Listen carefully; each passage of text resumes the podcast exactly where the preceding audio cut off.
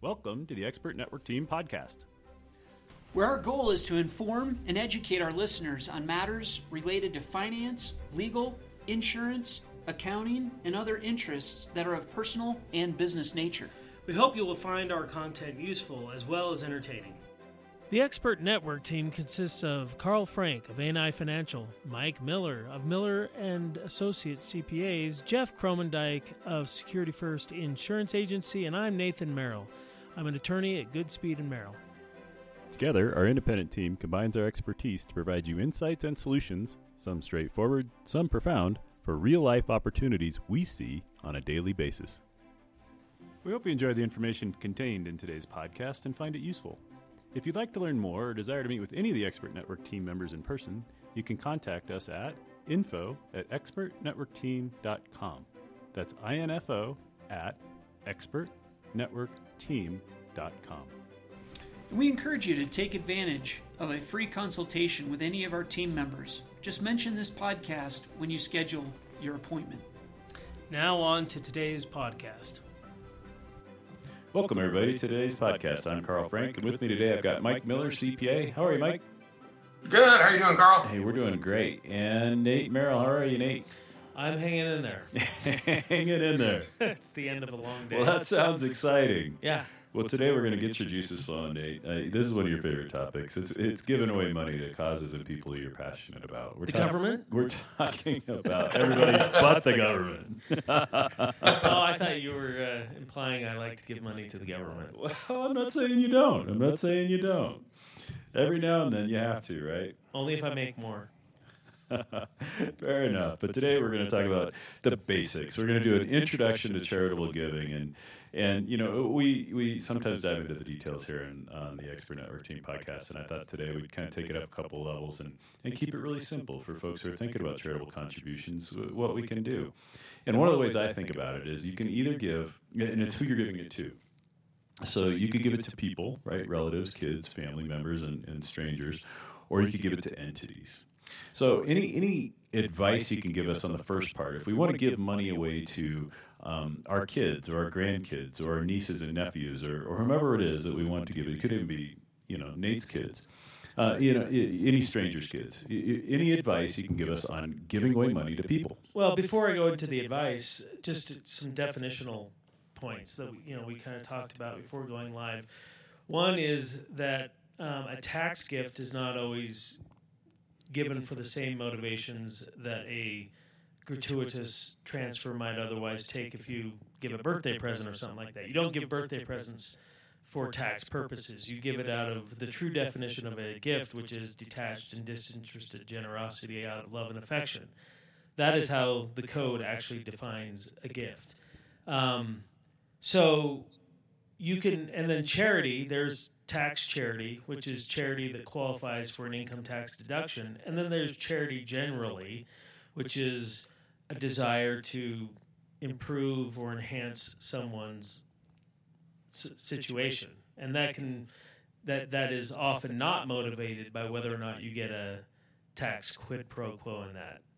Um, and that there's been a lot of talk, you know, dating back even into the 2017 tax changes about whether you just do away with tax deductions altogether and just let people be generous, and you know, not make tax deductibility a motivation behind charity. But so starting at the very basics, I, I'll revert back to the birthday gift. There, there's a lot of giving we do in our lives that we don't give one thought to how it's going to be treated from a tax purpose whether it's a state tax or whether we get a deduction from it. we if we see an opportunity to help someone, we might just hand them over money, or pay for something for them. That that's, you know, or or, or put some money in the little box at the checkout stand for Sure. some, or For even whomever. even uh, GoFundMe accounts these days. That's like the modern way of doing it. You don't get a tax deduction for helping out your friend from high school who got cancer, but you want to help them Sure, of course. and that's you know that's the GoFundMe, the new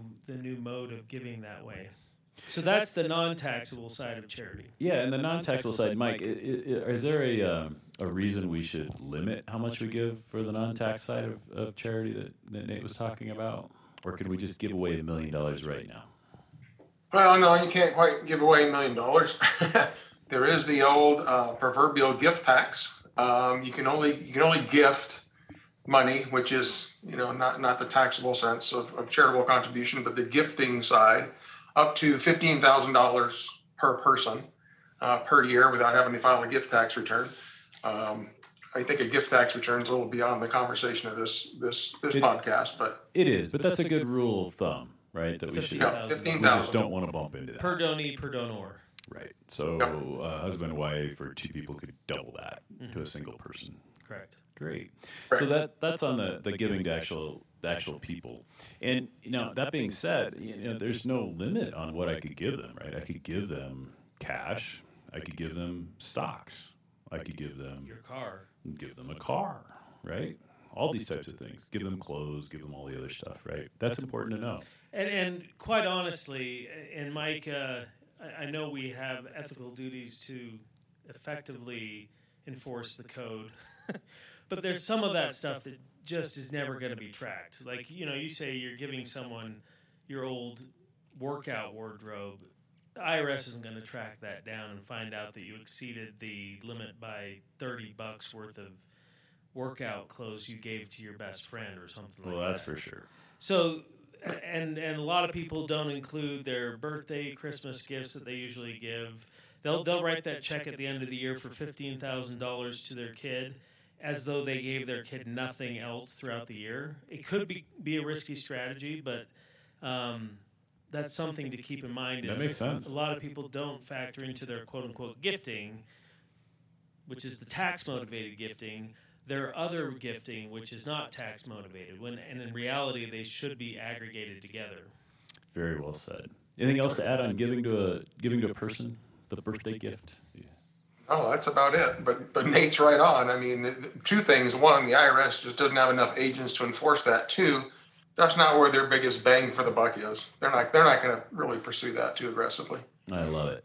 Well, let's talk about giving to entities. Let's talk about giving to charitable organizations. What, what do we watch out for? What do we need to know? And, and, and what are the rules uh, around um, giving to those organizations? And then, and then maybe we can talk about the tax advantages after that. What do we need to do when we want to give to a charity or something we're really passionate about? First, confirm their charity, and that can actually be done. There's not only uh, IRS resources to confirm that a charitable organization is an actual deductible type of charity. Again, if tax motivated charitable giving is part of the equation, which I'm assuming it is for purposes of this discussion, you need to first confirm they are in fact uh, a charity. So yeah, absolutely. So uh, like you're saying, I, I love the idea of giving to a charity, and part of the what I love about it are the tax benefits. What are some of the tax benefits? Well, before we get to the tax benefits, I, I don't want to undersell, and, and as a tax attorney, this might sound a little odd, is the importance of, um, in my view, charitable inclinations independent of tax benefit. Like if you're if you're a religious person and you do tithing, you would do tithing irrespective of whether you got a tax deduction for it or not. And the reason why is because charity is a good thing. Charity that is done solely and strictly for the tax benefit is an exchange of value for value. It really has nothing to do with charity. Right. You're essentially buying a tax deduction. And and sometimes I, when I'm dealing with clients, I actually present it that way. One way we get tax deductions is to buy one, and we buy it by giving to charity. So, um, as we think about charity, we have to think about what is motivating us to do it, because that will sometimes uh, inform us as to whether we're getting value for our contribution or not. But um, so now reverting Yeah. back to tax motivated charitable giving Yeah. or wanting to receive that tax benefit. Um, not all charities and not all types of contributions are created equal, and that's one of the things we were talking about earlier. Right. What are some of the rules, Mike, about giving to charity? Can I just give all my money to a charity? Well, no, there'll be some limits. Um, you know, you can only give up to sixty percent of your adjusted gross income in cash, right? In any given year. There's other other requirements, you know, around whether it's property or or stock or things like that. We won't get into the specific details uh, on this podcast, but um, there are limits, um, and you you certainly want when you make the charitable contribution, you want to get that little piece of paper that says you know, a receipt from them. Usually it doesn't look like a receipt. Usually it's, you know, got some verbiage on it that says, thank you for your, for your donation. It's going to help this cause, blah, blah, blah. And down at the bottom, it says, no goods or services were received in exchange for this, this donation. That's really important. You know, you don't want to be, you know, giving something and getting something because that just diminishes the value of your, your donation. Great point. Very good. I see it a lot when people go to these events and they, they buy, you know, it's for charity, you know, whatever Silent charity that may be, and they do an auction Yeah. and you buy something for a hundred that's worth 500 and they're trying to take a hundred dollar deduction. You, you receive something in value of $500 for your hundred dollar contribution. You really don't have a tax deduction when that happens. Now, with businesses that are doing this, just a real quick aside, you can bifurcate that partially into marketing expense and partially into charitable deduction.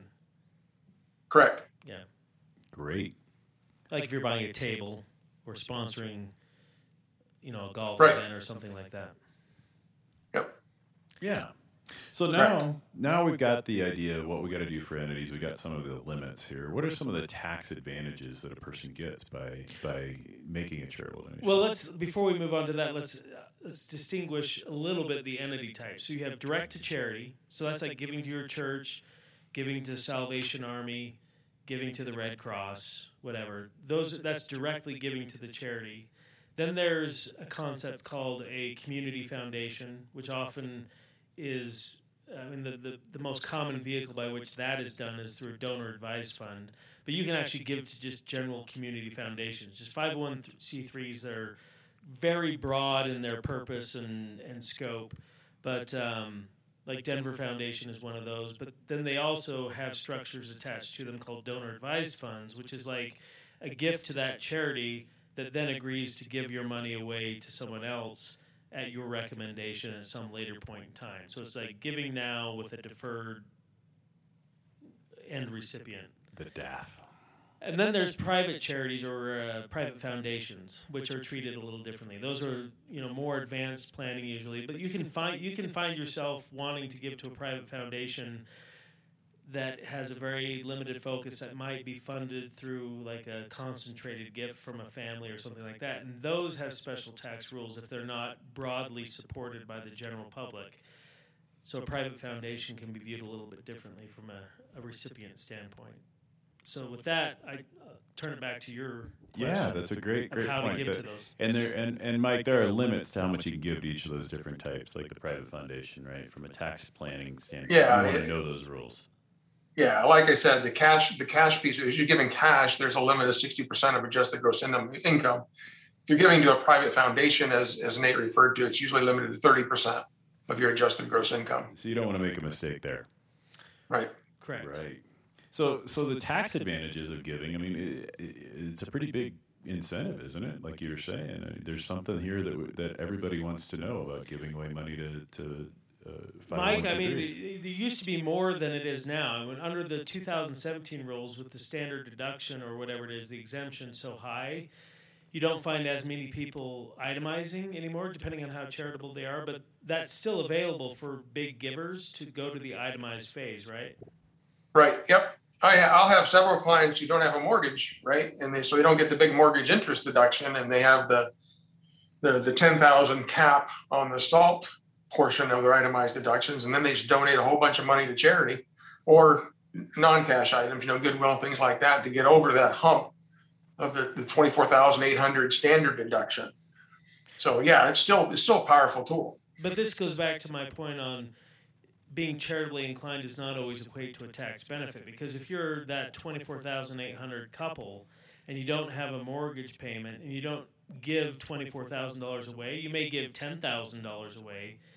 You're not getting a tax deduction for that $10,000 because it doesn't go 'Cause into you're the not itemized itemizing. category. yeah, But bummer. you still, but again, you're giving for the right reasons at that point, which is charity. which is a great reason to give. technically you are getting a deduction you're getting the higher standard deduction right, Right. but you're not you're not getting the real you know here's my $10000 i get an extra $10000 deduction but You- You're not you are getting some benefit from the standard deduction right, but it's not a, I guess, a charitably induced benefit. correct Yeah.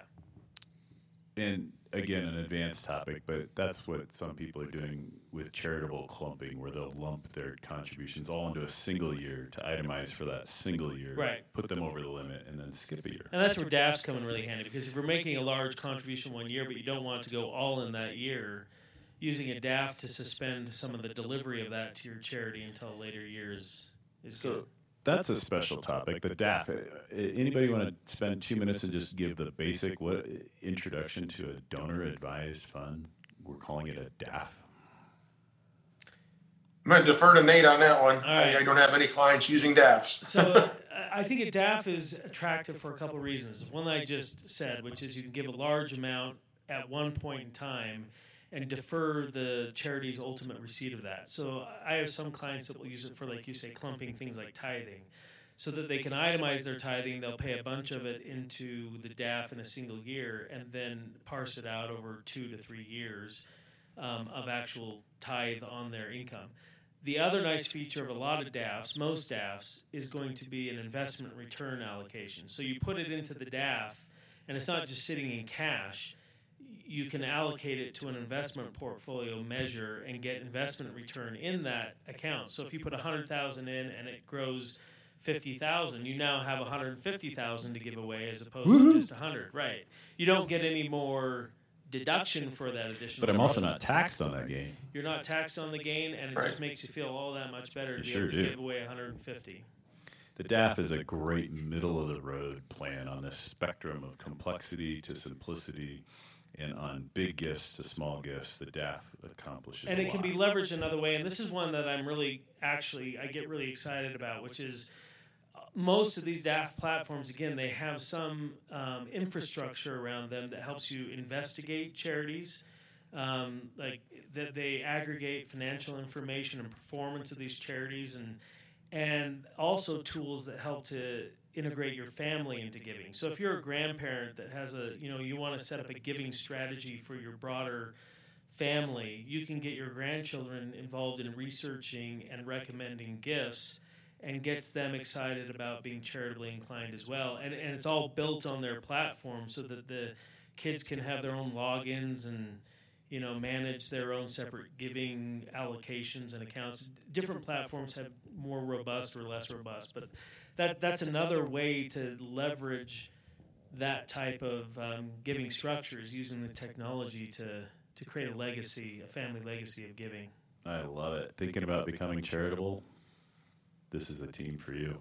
Okay, so what are some of the estate advantages? Anything you can think of there uh, after I pass away? If I've if I've got um, gifts that I want to make, sometimes people wait until uh, they're not here to make a big gift. Any any planning ideas or just big picture introduction to think about um, making a charity a beneficiary of my estate?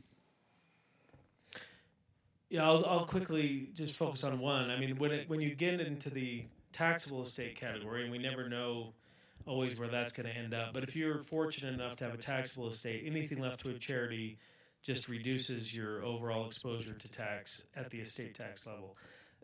The more practical component of it is um, you don't need the money anymore. so, and if and if you feel you've set your family up well enough, and you you want to be generous with your alma mater, your church, again, those same type of things come into play.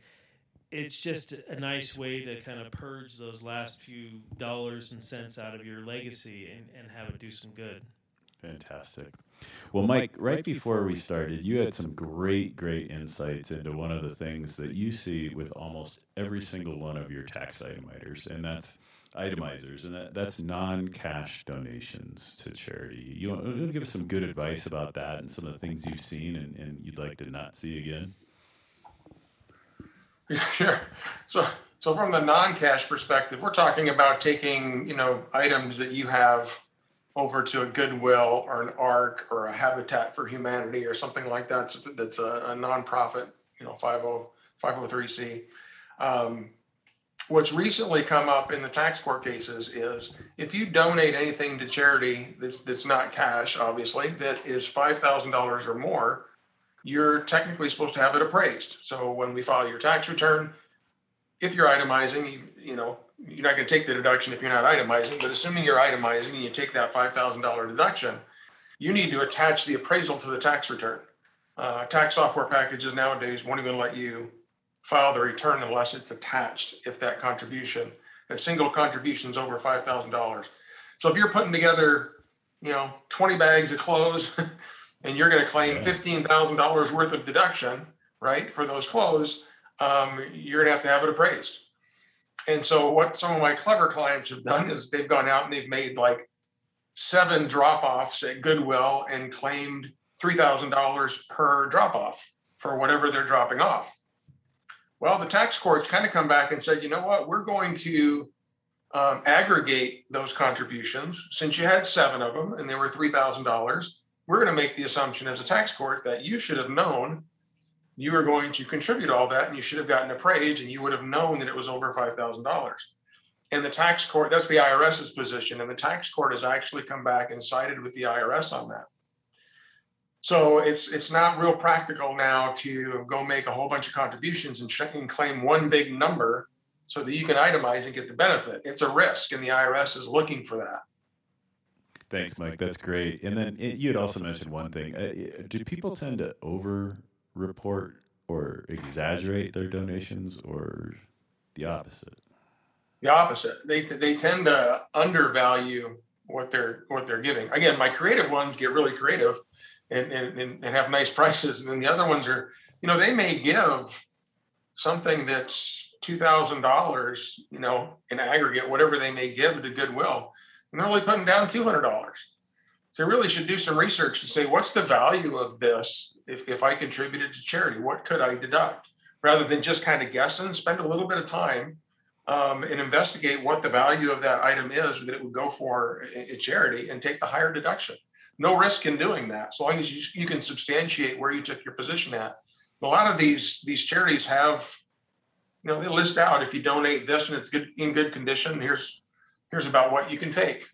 And I think there's also other publications out there that kind of expand on that to say, well, if you if you you know contribute a Tommy Bahama shirt that's in great condition, you know maybe it's sixty dollars instead of five, right? You have hard hard backup documentation to say this is where I came up with my valuation. Great advice. Party thoughts? I now know what kind of shirt to get Mike for Christmas. I, I would not have pulled Tommy Bahama out of my closet, but apparently. Uh, I was thinking nylon. I love my Tommy shirts. Neon pink. Yes. Well, guys, this was great conversation. Great introduction to charity for clients and, and friends and family thinking about becoming charitable. Um, I hope you found this of use. Well, I really appreciate your time today and your expertise, Nate. Mike, create a beautiful day. Thank you, sir. Thank you. Thank you for joining us today. Hope you enjoyed the information we shared. If you enjoyed this podcast, please feel free to share it with someone else. And join us next time. If you want to meet with a member of the team, please contact us at, at info at expertnetworkteam.com. That's info at expertnetworkteam.com. If you have special topics you'd like to hear about, please reach out to us and let us know at the same email address. Again, that's info at expertnetworkteam.com. Thank you for joining us and have a great day. Thank you for listening to this podcast. We want to remind you that listening to this podcast does not establish a client professional relationship with any of the firms represented, nor does it constitute legal, investment, or accounting advice, and the views are those of the professionals only. Investment advisory services may be provided through ANI Financial Services, and securities may be provided through Geneos Wealth Management.